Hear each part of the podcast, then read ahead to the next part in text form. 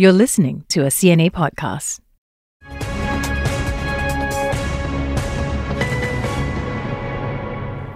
And circling back to our top story, Thailand's opposition parties trounce their military linked rivals in Sunday's poll. But there's uncertainty in the formation of the next government and the appointment of the future prime minister. Asia Tonight's Wei Su there, following the Thai elections on the 14th of May. The election was seen as a referendum on the military, which has ruled Thailand for nine years since a coup in 2014. The result was an overwhelming desire for change. According to the Election Commission of Thailand, more than 75% of the country's 52 million eligible voters cast their votes. It was the highest turnout ever, with the opposition Move Forward Party the biggest winner. Our Thailand correspondent, Saksith Saiyasombut, is uh, back again to talk us through the election and, more importantly, what happens next. Because despite knowing who the biggest winners and losers are, Thailand is still waiting for the formation of the next government and who the next prime minister will be. But first, how are you, Saksith? That was a, a busy, busy period for you covering this election. Hello, Steve. Yeah, for the first time in three weeks, I finally got some proper sleep and was finally able to recover and also finally not to think about poll numbers and election results and constituencies and all these stuff and think about normal stuff. Yeah, and it wasn't just you, May Wong, and your teams over there in Thailand were on air and online so much over the election. It was a hectic campaign, plus an election night that went on perhaps longer than, than any of you expected. A little bit, a little bit longer than we expected. We all wrapped up at midnight, but you also have to consider that we were up since 4 or 5 a.m. in the morning to accompany the whole election day from before the polls were open and way beyond the polls were closed and the first numbers were trickling in. Yeah, and uh, you've recovered. I, I understand you got a bit ill after the elections. A little bit. I mean, it has worn me down. So, but now I'm up and about again. Yes, and good to have you back with us. So, we deliberately gave some space before doing this episode so we could see where things were once the dust settled on the election. We now know that the opposition and Progressive Party Move Forward was the biggest winner in the official results. It's pulled together seven other parties to stake its claim to lead Thailand, but Saksith, how did it manage to become the dominant party in this election? it's first of all move forward winning this election or gain, getting the most seats was something that really nobody expected. I didn't expect that. All the experts and all the observers uh, and colleagues that i know and talk to we all didn't expect this at all. We all f- assumed that the other main opposition party the Pheu party would come out on top but not move forward. And but then when i started to look into the election data and all the results then i actually started to see and understand what was actually going on because move forward not only did they won a lot of constituencies and also in a lot of places where we would assume that other parties would win, but also they won the party list seats, so the second ballot. So basically, a lot of people were throwing their votes at them. So once the dust has settled, once we know that Move Forward actually has the claim to form a government coalition, they went right ahead, reaching out to seven other parties, most of them of the previous opposition party and to uh, cobble together a new coalition government. How, how did they manage to win so many votes and surprise everyone, including yourself? In my opinion, it was not only a rejection of nearly a decade of military backed rule, a rejection of Prime Minister Prayut chan because there was a real fatigue of him in power, right? He has been in power for nearly a decade, nine years now, and the country, a lot of people fear that the country has not moved forward under him. So that's one factor. But the other factor that it uh, explains here, because classically you would say, okay, then it goes to the other opposition party, that would be Pheu Thai, but Pheu Thai lost as well. So it is a rejection of old school politics as well, where patronage uh, still plays a big role, where it counts a big role who knows who, local powers, etc., etc. So this is a rejection of old school politics as well. So the majority of voters, what we're seeing here now, is that they want actual change, they want ideological based change and policies as well. So this is why they throw their uh, support and hopes with move forward. Whether or not they will be able to fulfill that, that's of course still far flung in the future. Saksith, as the night was sort of unfolding, give us a sense of the mood at Move Forward. They must have been very happy to see the numbers come in in their favor. How did they react? How did they celebrate? And, and tell us a bit more about their man of the moment, Pita Limjaroenrat. Yeah, unlike at other parties, uh, the mood at Move Forward headquarters was getting better and better as the night went on, and the numbers were trickling in, counting up to a majority. But, you know, it was a little bit interesting because the count wasn't done during the night. It was actually done the next morning. So Thais were going to bed with some uncertainty how things would fall out. Uh, I went to bed uh, with uncertainty as well and very little sleep. But then the next morning, when people woke up and then saw that Move Forward was actually in the lead and were actually going to win this thing, I think that's when um, people realized that that something was afoot. Something was something major was going to happen. And then during the day, uh, as things went on, my social media timelines became also more orange. You know, the color of the Move Forward Party. Uh, a lot of people were posting um, orange emojis as well. So basically, a lot of people were taking this well. A lot of people were positive about this outcome as well. And so was Move Forward leader Pita Limjaroenrat, a 42-year-old Harvard-educated uh, young man, a former Grab executive, and the leader of the Move Forward Forward Party since the previous incarnation, the Future Forward Party, was dissolved about three years ago. He stepped in and took over and um, also took the liberal progressive torch of that party forward into this election campaign as well. And of course, he was the man of the moment. He was absolutely positive, absolutely gleaming, and also more than willing or he presented himself to be more than willing to be the next prime minister of Thailand. Of course, that's way too early to say that. But the mood in the country, at least part of it, it was really something that I haven't seen in a while. So, so much positivity, so much hope so much joy and jubilation, at least for those that have supported Move Forward.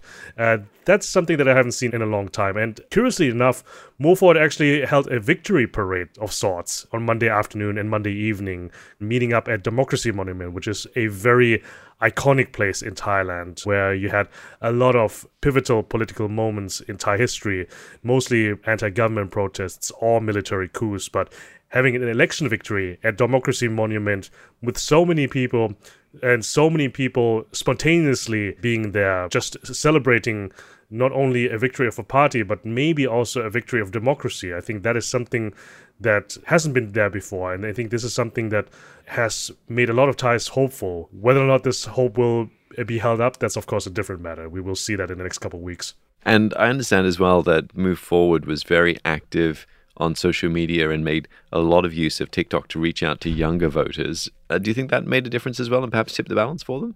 it played a role. In order to understand that, we need to go back a little bit. Move Forward is just the latest incarnation of a political party called the Future Forward that has uh, popped up on the scene in 2018.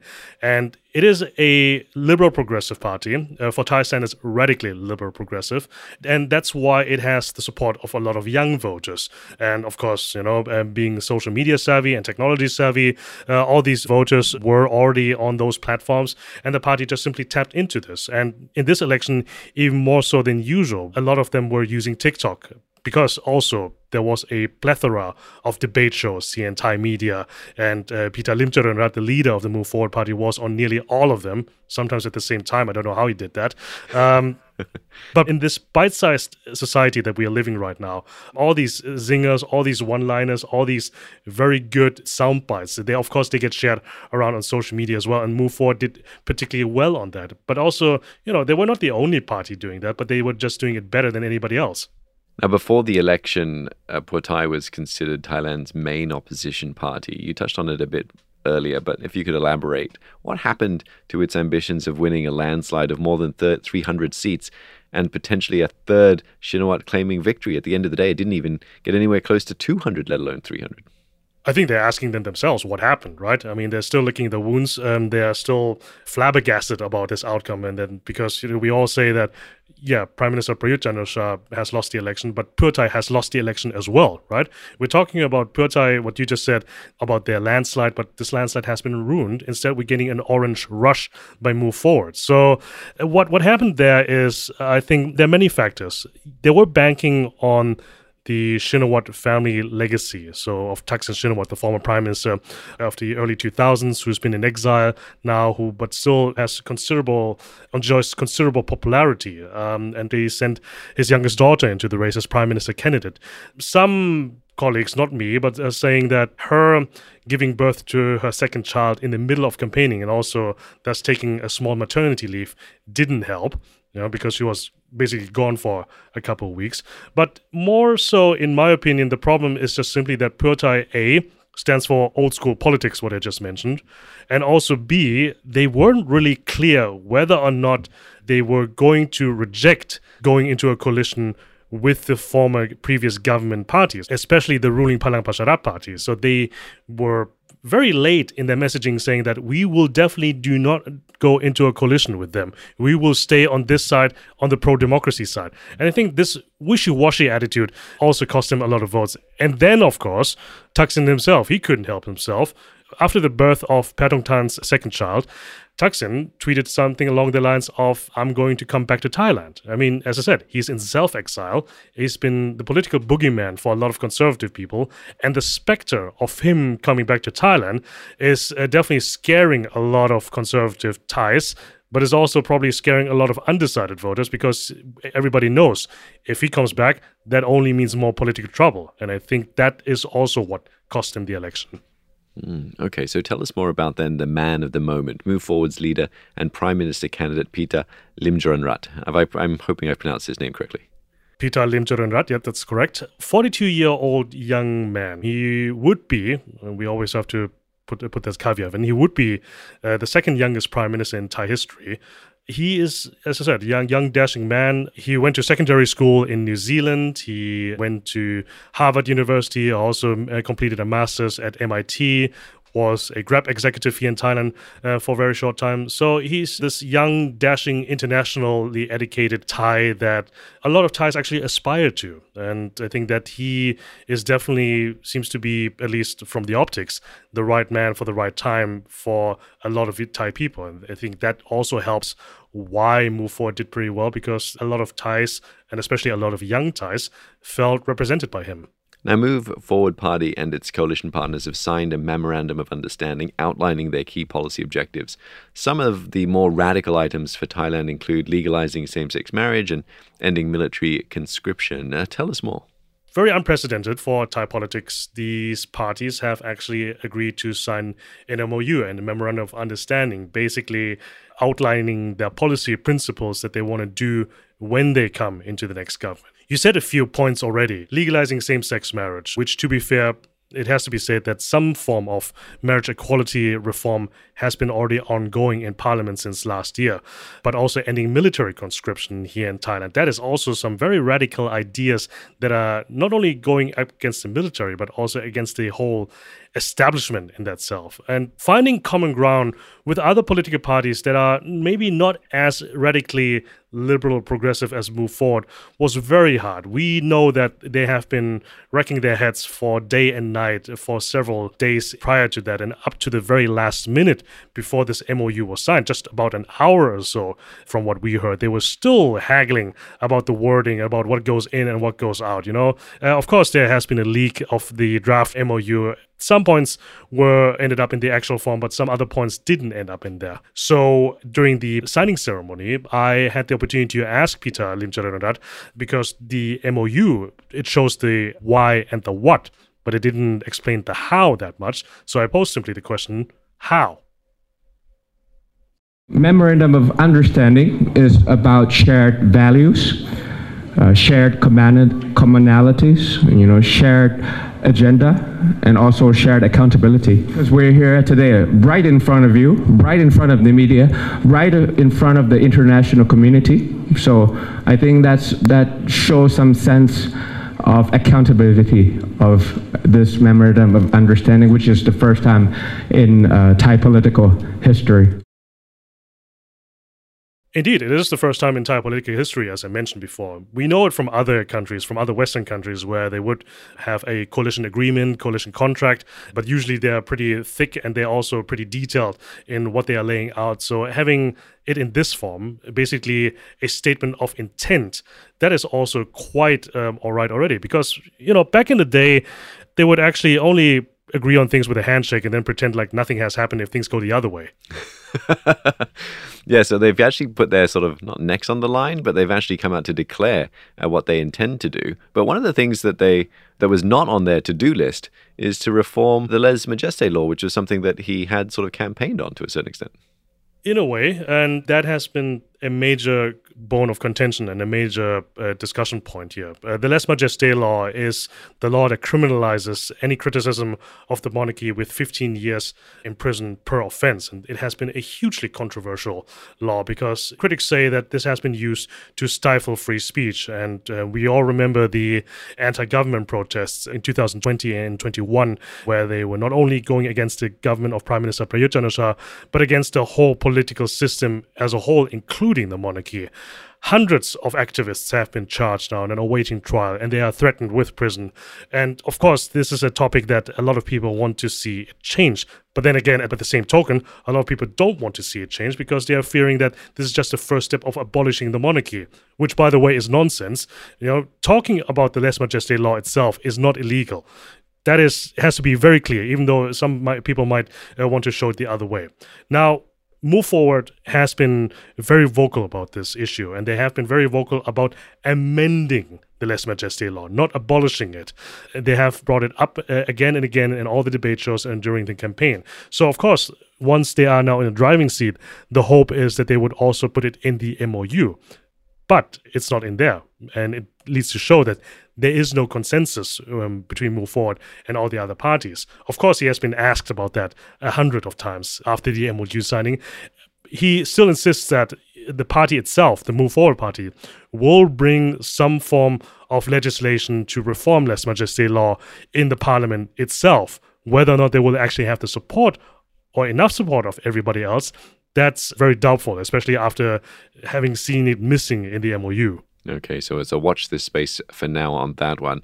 Still ahead on CNA correspondent, what happens next? Will outgoing Prime Minister Prayut Chan-o-cha quietly leave politics? Will the military fall in line with Thailand's electorate's desire for new leadership?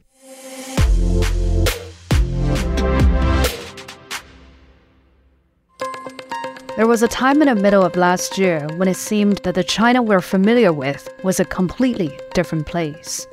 When the rest of the world moved on from the COVID 19 pandemic, as many as 300 million Chinese people were under some form of a mandatory lockdown.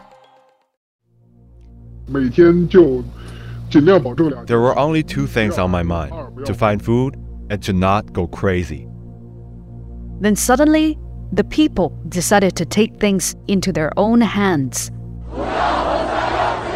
for the first time in more than 30 years, protests swept through China.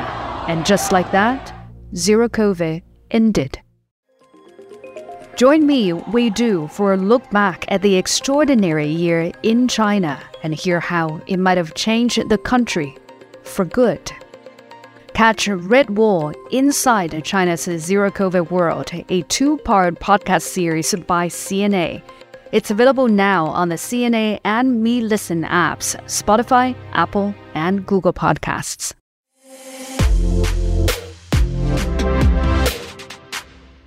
Thailand's outgoing Prime Minister Prayut Chan-o-cha has thanked voters and congratulated all parties after he suffered a major loss in the weekend election.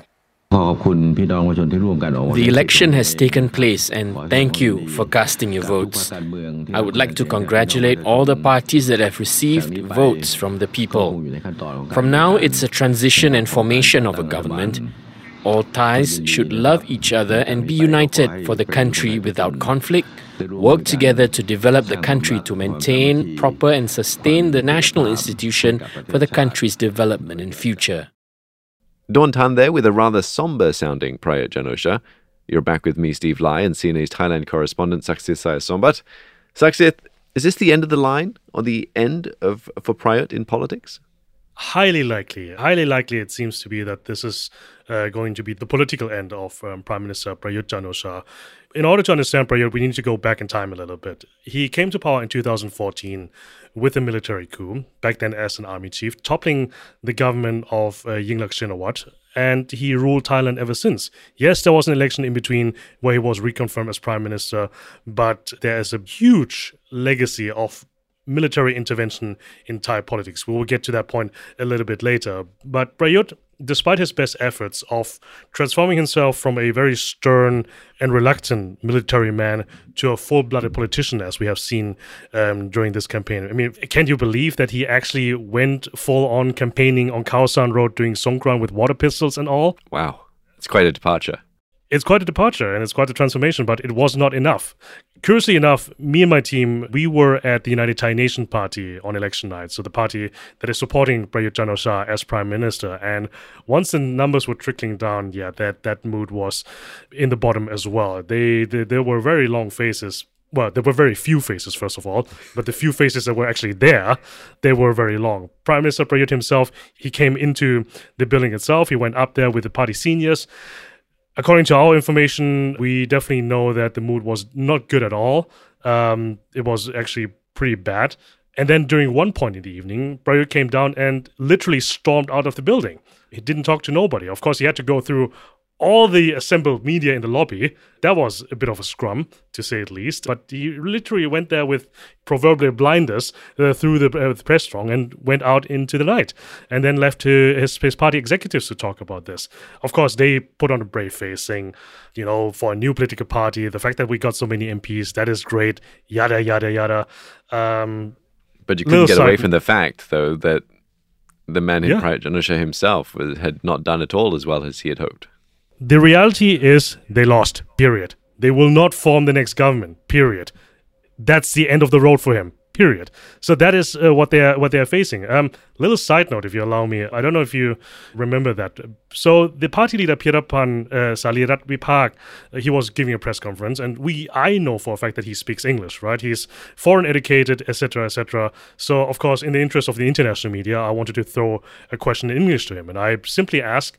Mr. Pirapan, how did Prime Minister Prayut react to the results? And he said then very dismissively, I told the Thai media already, you can ask them. I said, no, please, in English, please. No, we only speak Thai here. Wow. So you can Was it wasn't he wasn't in the mood, was he? He wasn't in the mood at all. And I think he wasn't in the mood at all to, to entertain me or anything in English whatsoever. But I think that also goes to show you how how badly they were hit by all this. One more point about Prayut is it's yeah, it is the end of the road for him. Shortly after he launched his military coup in 2014, he retired from military service, army general. But then, you know, he extended his rule as prime minister. And it seems to be, at the point of this recording, the voters have decided to send him into political retirement as well. So, do we know then, we've dealt with uh, Prayut chan-o-cha, do we know what the military, the military backed parties, and importantly, the military appointed senators are going to do next? It's clear as you've laid out, that the Thai people would like them to have a reduced role in running the country. We have to make a bit of a distinction here. The, the military backed parties, the political parties themselves, the United Thai Nation Party, the Palang Pracharat, they are still licking their wounds. They are still mulling about what to do next because something tells me that they really didn't expect this and they had no plan B. But then, then you mentioned the senators, which again, this is one of those political legacies of the military. We have 500 elected MPs in the lower house um, of representatives, but also 250 senators in the upper house, the Senate, and they were all appointed by the previous military government. The crucial thing is that in order to vote a prime minister, you need both chambers. You need a majority of 750 members of this chamber, and the senators are very likely to vote against Pita Limjaroenrat as a prime minister candidate. So, whatever the new coalition has right now is not enough. They need the support of other MPs or even of other senators. Yes, there have been about two dozen senators that have said that we are going to honor the majority of the votes of the people. But then there are a lot of more senators that have been conspicuously quiet right now. And the fear right now is that they're go- not going to confirm Pita as prime minister, and we could end up with a prime minister and a government that the people didn't vote for. And of course, that could lead to more political conflict and more of the same political conflict that we have seen in the past 20 years. Okay, thank you very much, Saksith. I think we'll leave it there, and we'll, I'm sure, I'll be speaking to you again soon. Thanks, Steve. Thanks for having me. Uh, great talking as usual. Listening to Saksith, you would have gotten a clear sense that Thailand is eager for change, to move on from military rule with a government whose focus is on a progressive social and economic agenda. But even though the Election Commission has declared the Move Forward Party the biggest winner, there are still some uncertainties. Will their coalition hold? And will the Move Forward Party and its leader Pita Limjaroenrat get the support of enough military appointed senators to form the next government? To keep up with events in Thailand, you can follow Saksith on Twitter at SaksithCNA and on our mobile app as well. The TV version, CNA Correspondent, airs on CNA every Wednesday at 9:30 p.m. You can also catch up with it wherever and whenever you like on CNA.Asia. Do like and subscribe to this podcast version that takes you behind the scenes with our correspondents. Thank you for listening. Our podcast team is made up of Sai Wind, Crispina Robert, Clara Ong, and me, Steve Lai.